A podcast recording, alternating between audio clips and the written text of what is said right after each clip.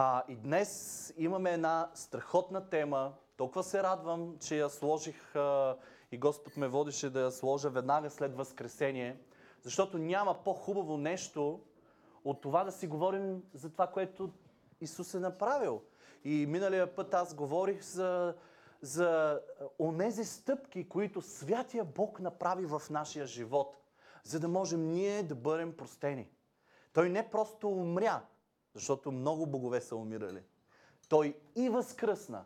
Нещо, което никой Бог не е правил. Никое началство, няма власт и сила на земята, която може да извърши това, което Исус направи. И днес молих се тия дни и си казах, Господи, развълнувай живота ни. Не просто да вярваме, не просто има моменти, в които сме на трудни места и вярваме, и вярата ни ни спасява. Вярата ни дава мир, радост. Но моля се тия дни Господ да възрадва живота ни. Да се зарадваме за това, което Той е направил. Защото това не е малко. Не е направил малко. И днес ще си говорим за грехопадението. Днес ще си говорим за спасението. И ще си говорим за освещаването. Тия три доктрини, неща, в които силно вярваме. И ще вярваме до последния си дъх. Защото да, случи се грехопадението. И ние миналия път си говорихме за това, че човекът някъде в, своя, в своето съществуване, още в началото на човешката раса, тя пропадна. Тя се провали. Човекът, много хора обвиняват Адам и Ева. Но аз няма да се впускам в а, много детайли на грехопадението, защото всички много добре знаем как се случи грехопадението и какви думи се изречеха в една градина, в едно присъствие на Бог. Но през цялото това време, в което ще говоря, ще виждате, че грехопадението ще стои пред нас. А, и то е част от а, нашия живот. Ние като че ли сме се родили, не като че ли, ние сме родени в една грешна природа. Но не обвинявайте Адам и Ева. Защото може би ако вие, ние бяхме на тяхно място, щяхме по същия начин да съгрешим още в началото на живота си. Възможно е и малко по-напред в живота ни. Не знаем кога Адам и Ева съгрешиха от създанието на света и от живота си, но едно знаем, че се случи съгрешаването. Но дали това, което се случи в градината, беше първото зло? Първия грях? Първия грях от човека? Да.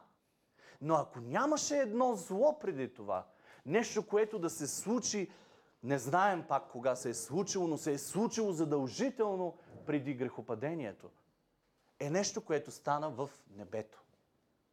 И аз искам да разгледаме това зло. Искаме да, искам да започнем и ще стигнем до до нашето освещаване, за малките минутки, които имам, Господи, помогни ми. Но искам да минем през това зло и да видим всъщност, защото си говорихме за Тройцата, но искам да поговорим днес съвсем малко, без да ме обръщаме в детайли. И вие ще видите насоката ми, в която ще го направя. Но ще поговоря за Сатана. Ще поговоря за онова зло, което той направи. Кой беше Сатана и какво зло направи? Има два, стиха, два пасажа в Библията, които можем да ги отнесем и всички богослови са единодушни, че се отнасят както за царете, които са царували по това време, за които се отнасят съвсем буквално. Пророците, които ще цитираме днес, тези два текста ги а, отвеждат задължително и към всичко онова, което се е случило някога там в небето, а, когато дявола се разбунтува срещу Бог. Това са преобразни а, пасажи, които доста добре определят кой е Сатана и какво е направил. Нека да чуем първо Исаия, 14 глава, 12 стих. Как си паднал от небето ти, денице, сине на зората? Как си отсечен до земята ти, който позволя, а, поваляше народите? А ти казваше в сърцето си, ще възляза на небесата, ще възвися престола си над Божиите звезди, и ще седна на планината на събраните богове към най-крайните стени на север. И нека да прочетем Езекил 28, 12, 17 стих. Дано да помните всички, аз сега ще ви направя. Uh, Исаия 14 глава 12 и 23 и до 13 стих и Езекил 28, 12 до 17. а, Сине човешки, надигни плача си за тирския цар и му кажи, така казва Господ Яхова, ти си печат на съвършенство, пълен си с мъдрост и съвършен по хубост. Ти беше в Божията градина, в Едем. Ти беше обсипан с всякакви скъпоценни камъни, с сар, топаз, диамант, хрисолит, оникс, яспис, сапфир, антракт, смарагд и с злато. Направата на тъпанчетата ти и свирките ти е била приготвена за тебе в деня, когато си бил създаден. Ти беше херовим, помазан за да засеняваш. И аз те поставих така, че беше на Божия свят хълм и ти ходеше сред огнените камъни.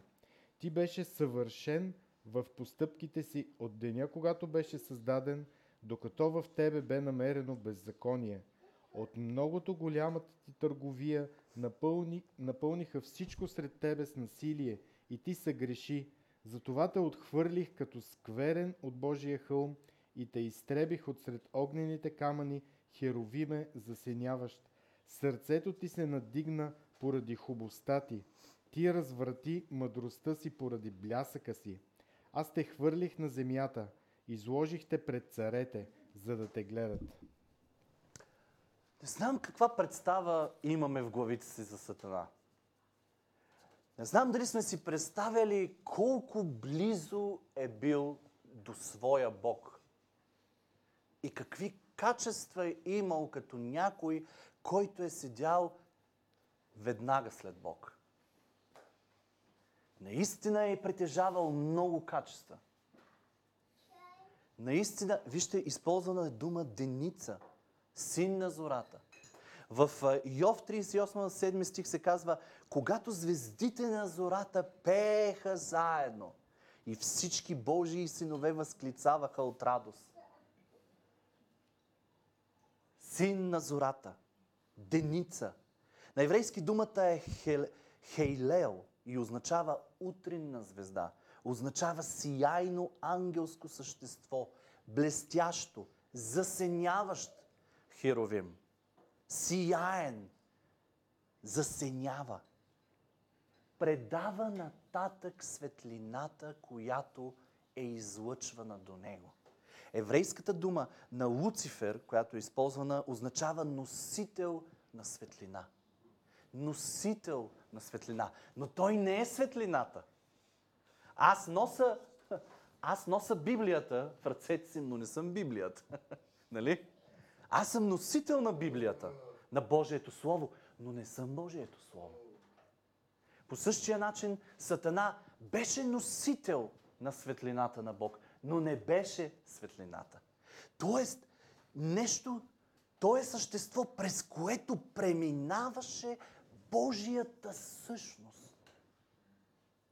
И казва, че я увеличаваше. Неговата роля беше да увеличава славата и светлината на Бог.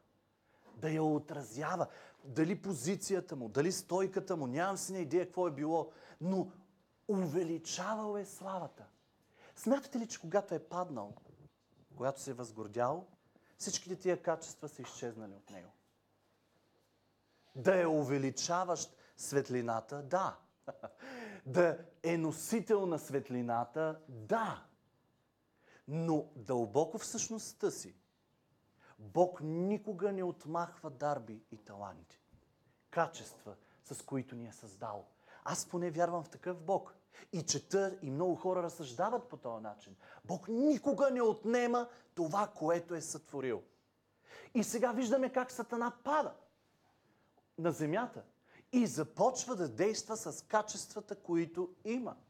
Ти може да имаш желание за грях, но Сатана има, пери, има параметри, до които може да влезе в живота ти и да работи.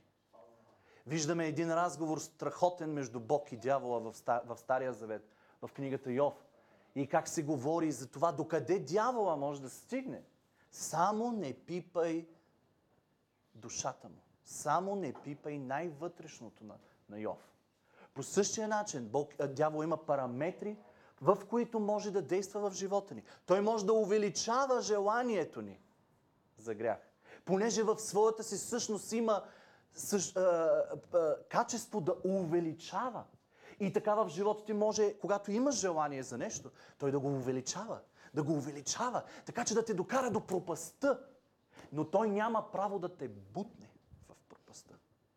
И нека да имаме правилно, правилно разбиране за Сатана. Да, той е силен, той действа. В небето е бил красив. Казва се словото мъдрост в имаше в него. Осеняваше, засеняваше. И той действа. И той действа. Някой път си казвам, има много красиви неща в този свят. Нали? Има много красота. Има много красива музика, която дявол я използва и я преобръща. Всички ония качества, с които е бил на небето, в момента действа на земята. В пълния си капацитет. Само, че наобратно.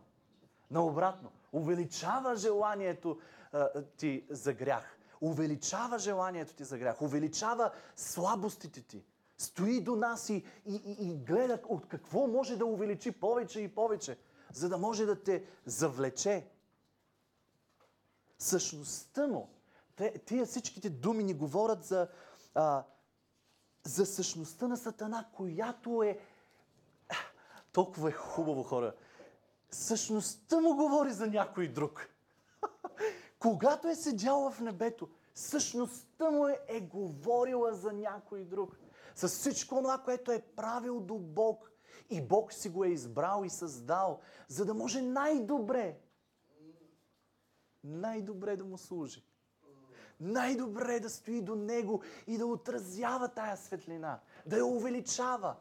Дали е хвалил Бог, защото много хора смятат, че е хвалил Бог в небето и е слязал с музиката на земята. Няма значение как го е правил и какво е правил. Той си е вършил работата много добре.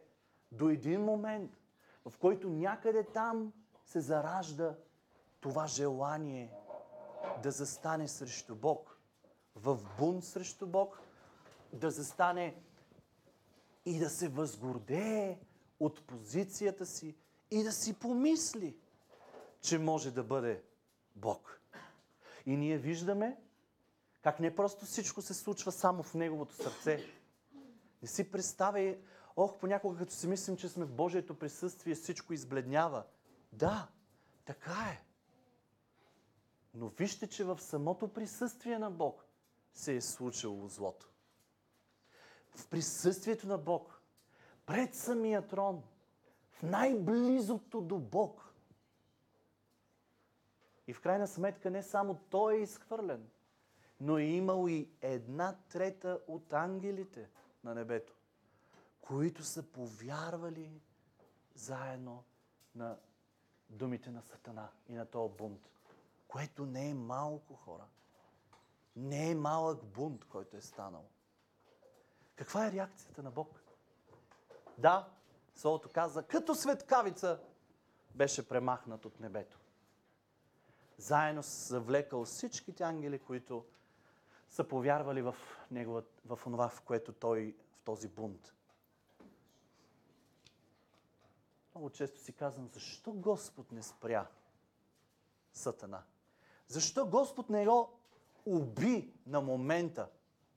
Защо Господ не уби Сатана на момента, така че защото той е усещал, той е знаел, той е Бог, който знае какво става, както в нашите сърца, така и в ангелските създания. И как, не, как е усещал този бунт и не го е възпрял. Защо?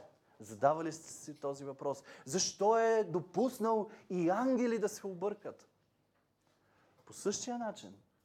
Защото и днес той не ни спира, ако искаме със собствената си воля да съгрешим. Ако беше го направил, представете си сценария.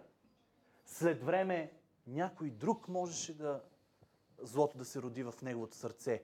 Явно така е трябвало да се случи. Явно и в това има промисъл.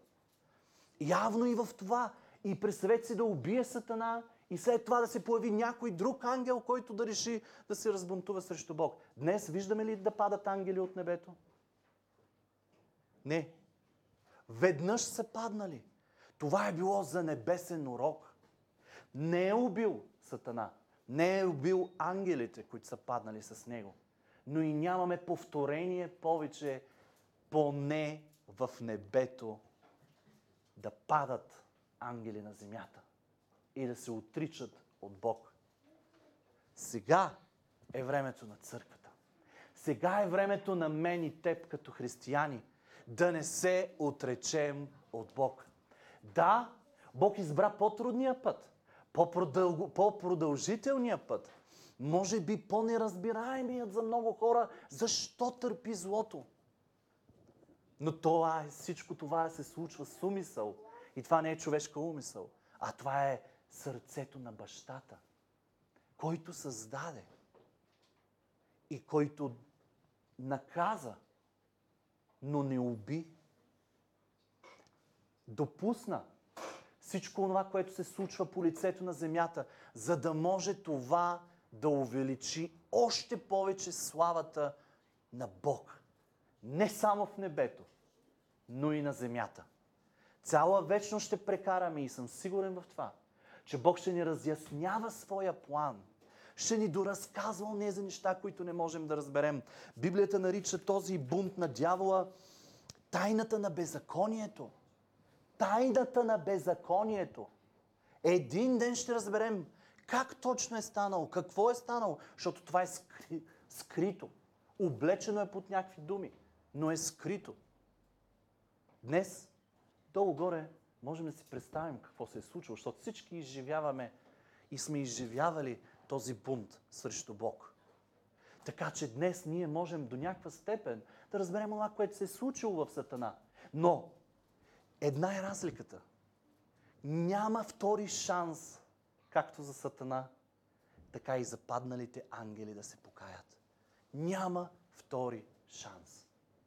Вторият шанс е за човека. За нас.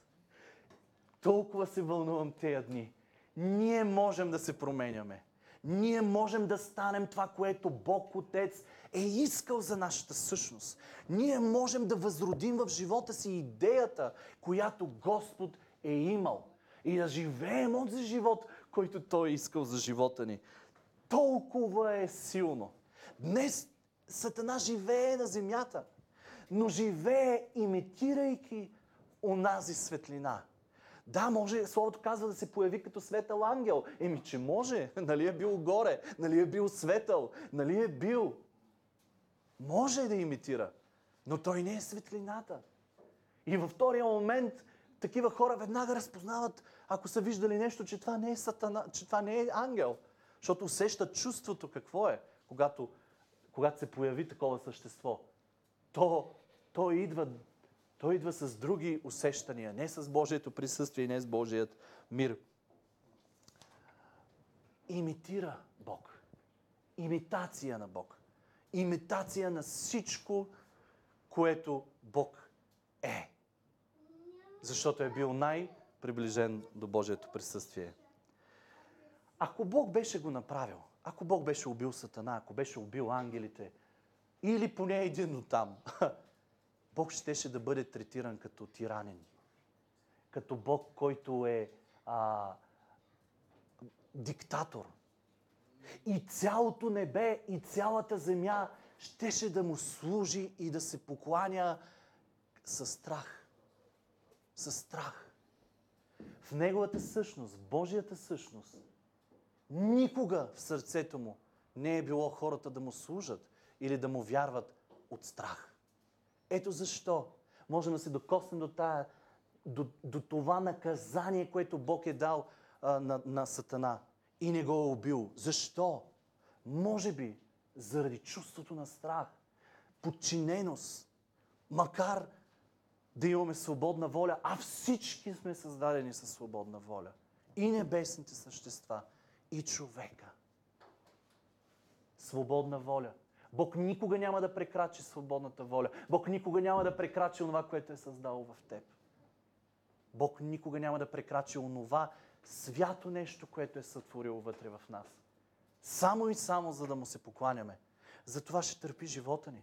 Затова ще продължава да ни обича. Тогава, когато сме слаби, тогава, когато сме силни, тогава, когато се проваляме, тогава, когато всичко се случва и ние сме далече от Бог, Затова не е спрял да обича грешниците.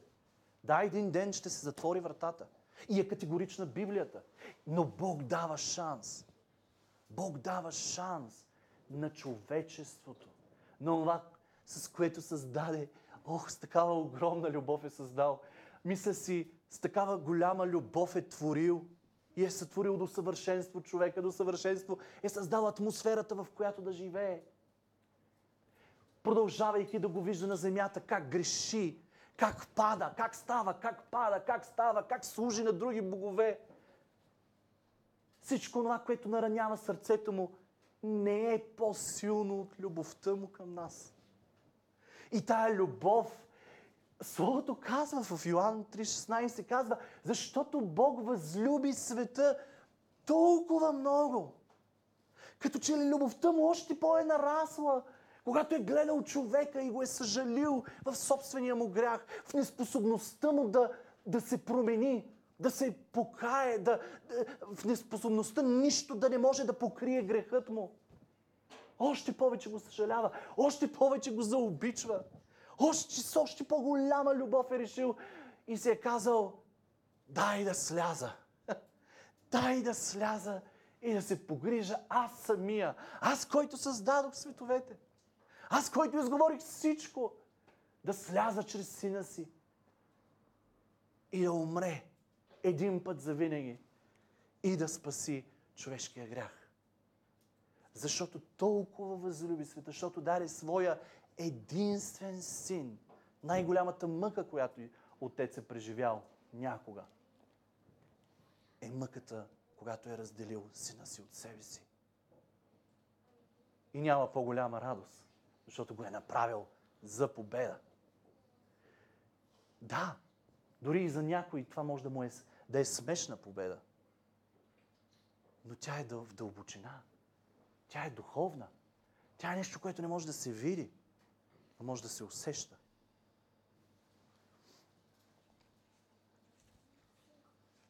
Интересен текст има в Откровение 12 глава, 7 до 12 стих. Нека да го чуем.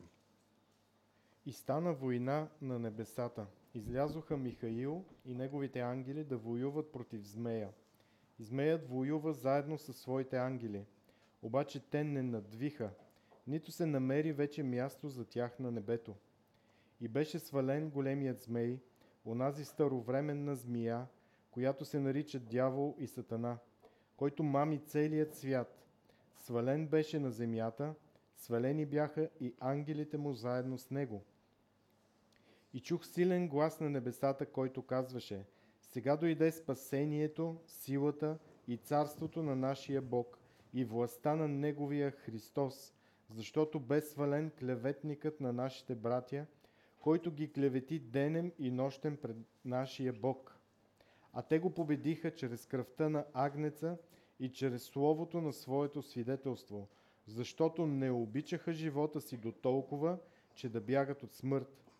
Затова весел, веселете се небеса и вие, които живеете в тях, но, но горко на вас земя и море, защото дяволът слезе при вас много резарен, понеже знае, че му остава малко време.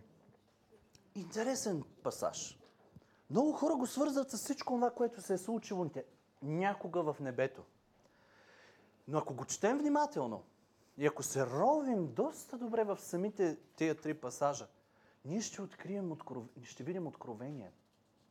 Нещо, което Библията много директно и с толкова ефирно ни споделя. Това се е случило, всичко това, което ангел прочете, се е случило в един малко по-късен етап. Случването на злото, първата санкция на Отец е веднага да разкара Сатана от позицията, в която е бил, на засеняващ херовим до него. Това се е случило. И Библията ясно казва, като светкавица беше изхвърлен от небето. Виждаме второ сваляне от небето. За какво говори Библията? Влезте в дълбочина, запишете се Откровение 12 глава, 7 до 12 стих. И мислете, и четете с разбиране. за малкото време, което имам, ще се опитам да ви, да ви споделя. Виждаме как в книгата Йов дявола не е на небето вече, но има някакъв достъп до Бог. С което можем да говорим и да смятаме, че Бог е изхвърлил Отец, а, Отец е изхвърлил а, Сатана от позицията му до трона. Е изхвърлен от присъствието му в небето. Но, падайки на земята, Сатана е имал възможност да обикаля. Вижте думите на Сатана, когато в Йов, когато Бог се обръща към него. Нима Бог иска да го чуе? Не. Но Бог иска да дявола да говори. Откъде идваш, го пита? И той му казва, от обикаляне на земята на там, насам. Самия Исус не отхвърля това, че Сатана е управител на земята. Че има действие, управлява земята. Самия той казва, идва владетеля на този свят, с който аз нямам нищо общо. Но виждаме как дявола обикаля земята и под небесата. Ние виждаме негово действие около навсякъде до трона, но не и в тронната зала. Виждаме, че е имал достъп и Словото говори за едно, за едно клюкарстване от негова страна за, за Божиите хора. А, а, а, думата, която е използвана, коя е в Словото? Клевети. А, клевети. Божиите хора в присъствието на Бог. Явно е имал някакъв достъп до присъствието на Бог, но не и в позиция. Виждаме откровение, виждаме този текст. Виждаме на много... Тук се използва Михаил и неговите ангели, но това се използва на два и на три пъти в Библията и се отнася не за Архангел Михаил, а се отнася за Исус, който воюва с неговите ангели. Говори се, че Михаил означава кой е като Бог. Е, кой е като Бог? Само Исус. Така че Исус воюва. И това, което е станало, че умирайки на кръста, когато изговаря свърши се, това е момента, и аз ще помоля Ангел да го прочетеш още веднъж, Откровение 12 глава 7 стих, а, ще виждаме как, когато изговаря свърши се, буквално е второто наказание на Сатана. И това е, че стопира Сатана на земята. Нека да го чуем. Той вече няма достъп до небето. Той няма, той е усъкатен. Той няма сили. Той не може да обитава някъде другаде, освен и със, със своите ангели, паднали ангели, само единствено на земята. Което още повече го разтървява. А, каква е думата? Разярява. Разярява. Като рикаещ лъв иска да погуби. Защо? Защото още повече е наказан. Втори път е наказан. Да стои само и единствено на земята. При нас. да, ама тук е църквата на Бог. Тук е и Святия Дух. Не е просто дявола закован на земята, не е просто наказан на земята и сега, разбирате ли, всички страдаме и не можем да се отравем от Сатана. Но виждаме как в същото време, когато дявол е наказан да обитава само на земята, виждаме и Святия Дух, който е излят на земята. И днес Святия Дух живее на земята. Тоест Бог живее на земята. Нека да се радваме. Нека да живеем по нов начин, защото не сме сами. Той наказа Сатана да бъде само на земята и няма никакъв достъп до небето.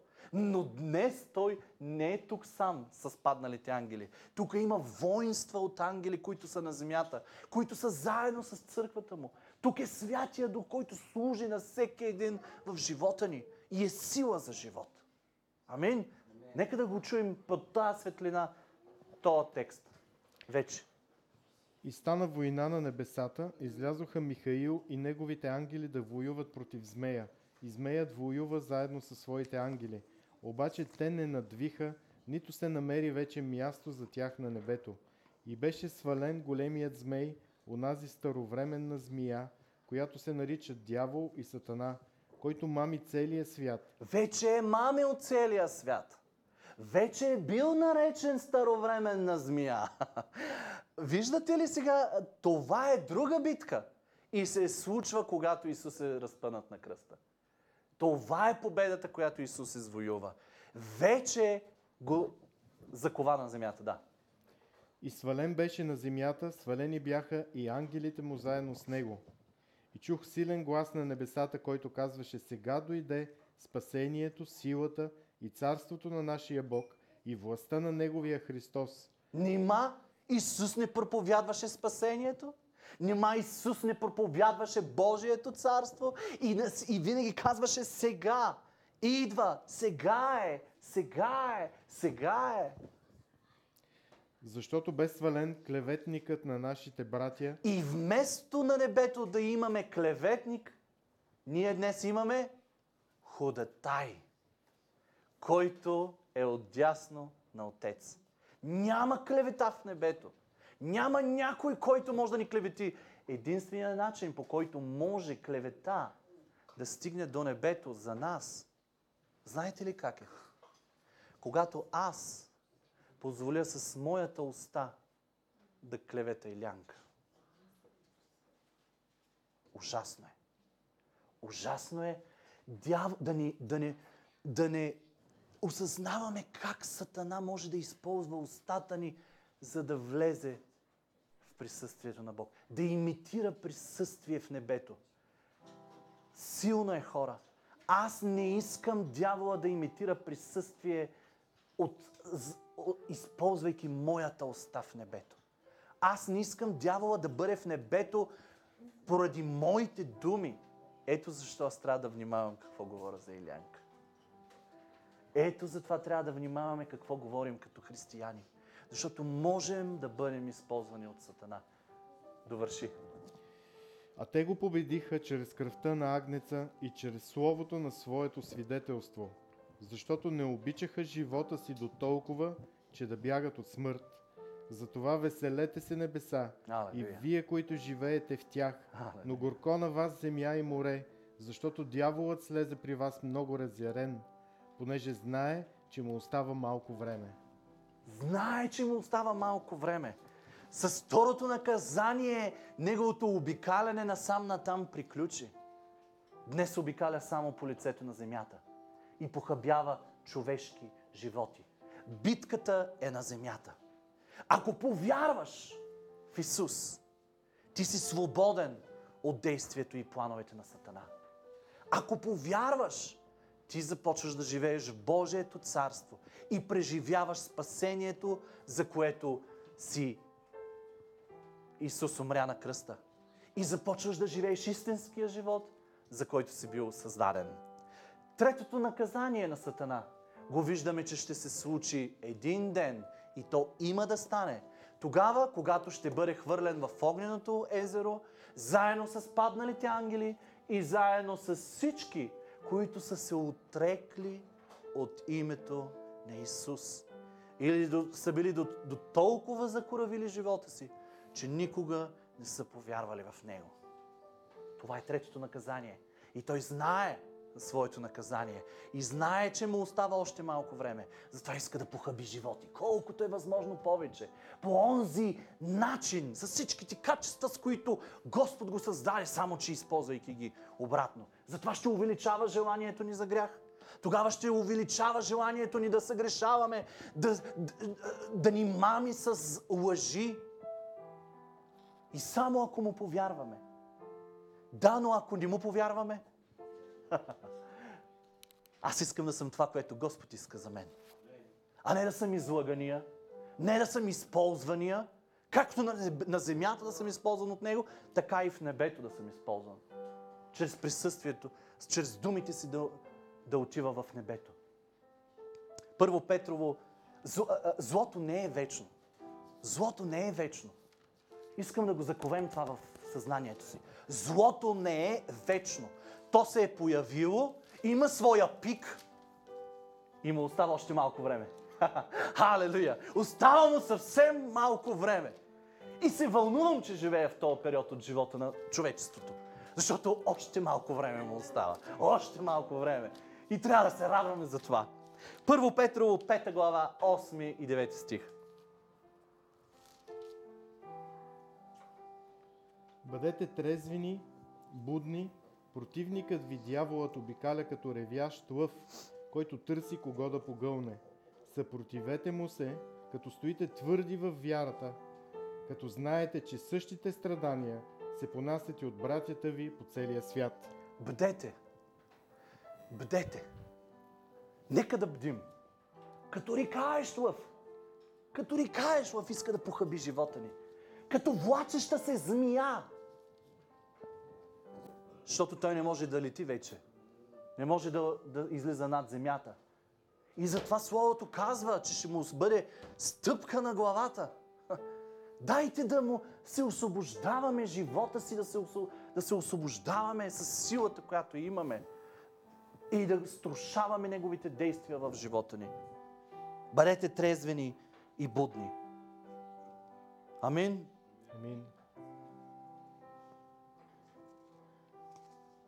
Поради един погрешен избор, изманипулиран от началника на злото, се появи греха на земята. Но и чрез избор, свят избор, да повярваш в онзи, който създаде световете и който слезна на земята заради теб и мен. Повярвайки в Него, ние можем да направим избор. Различен избор. Да живеем в една различна система, в едно различно царство, където Сатана няма власт. Защото той имаше власт. И той има власт, но в неговото царство. Той предлагаше на Исус, нали? Царства, всичко, само ако ми се поклониш. Не искам в небето да ми се поклониш. На земята. Поклони ми се сега. Сега го направи. И ако го направиш, ще ти дам царствата на земята. Исус, колко се развълнува от това предложение. Нека и ние да не се вълнуваме от предложенията на Сатана в живота ни. Нека да не се развълнуваме, а да се развълнуваме за всичко това, което е станало. Да, случило се грехопадението, но ние имаме нов, нов живот може да имаме. Нов избор можем да направим. И да живеем в истинското му царство. Има втори шанс за нас. И аз съм го грабнал в този шанс. Похабих живота си за година и половина, но оправих живота си. И не позволих живота ми да, да бъде похабен повече от година и половина, когато бях младеж. И днес аз имам увереност. Аз съм силен. И той знае, че не може да ме разклати. Но не съм самоуверен. Аз се държа здраво за Святия Дух. Защото със Святия Дух ние можем да стигнем далеч. Покаяние. Първата стъпка е да повярваме в Исус. Втората стъпка е покаяние. Да застанем и да кажем прости ми. Да приемем думите му на кръста. Прости им, защото те не знаят. Спомни си за мен на разбойника думите. Да му кажем прости ни, Господи. И да приемем тая прошка. Деяния 2 глава 37 и 38 стих. Като чуха това, те засегнати в сърцата си казаха на Петър и на другите апостоли, какво да сторим, братя? А Петър им каза, покайте се и всеки от вас нека се кръсти в името на Исус Христос за прощение на греховете ви и ще приемете този дар, Святия Дух. Покайте се. Това, което иска Господ от нас, е да се покаем. Покай се. Покай се. Покай се. Покаянието, гръцката дума тук е метаноя, което буквално означава след нов ум. Не е просто да поискаш прошка. Не е просто да са простени греховете, но в покаянието е начин на живот. Преклонение, всеки ден в ежедневието си, да, да усещаш а, това, че трябва с разкаяно сърце да стоиш до Твоя Бог. След нов ум, подреди си го по свой начин, защото не можах по друг начин да го подредя. Но да имаш ново създание, да градиш нов ум, да градиш след случката нов ум. След спасението си нов ум. Да растеш, да придобиеш Христов характер. Святия Дух може да ни помогне за това. И Той е за това на тази земя, за да ни помага да изградиме нов ум. Езекил 36-31 казва, Тогава, като си спомните нечестивите си постъпки и недобрите си дела, ще се отвратите сами от себе си, пред очите си, поради беззаконията и мерзостите си. Ето за това реших да ви споделя а, за грехопадението от случката, първоначалната случка с злото. Защото ние не трябва да се отвратим само от, просто от греха като грях, но да се отвратим от онова, което Сатана е направил в присъствието на Бог. Това е изначално зло. Да се възпротивим на това зло, на Сатана и да кажем край, свърши се, свърши се. До тук бяха, бяха твоите действия, до тук беше ти в живота ми. От днес ти нямаш власт над мен. Ти нямаш власт над мен. Това е покаяние. Това е обновяване на ума. И третата стъпка е да изповядаш греха. Изповядването на греха става на колене пред Бог, защото ти си съгрешил против Него. Може би е нужно да отидеш и при човек, ако си съгрешил и спрямо човек, за да дойде свобода, защото той ти прощава.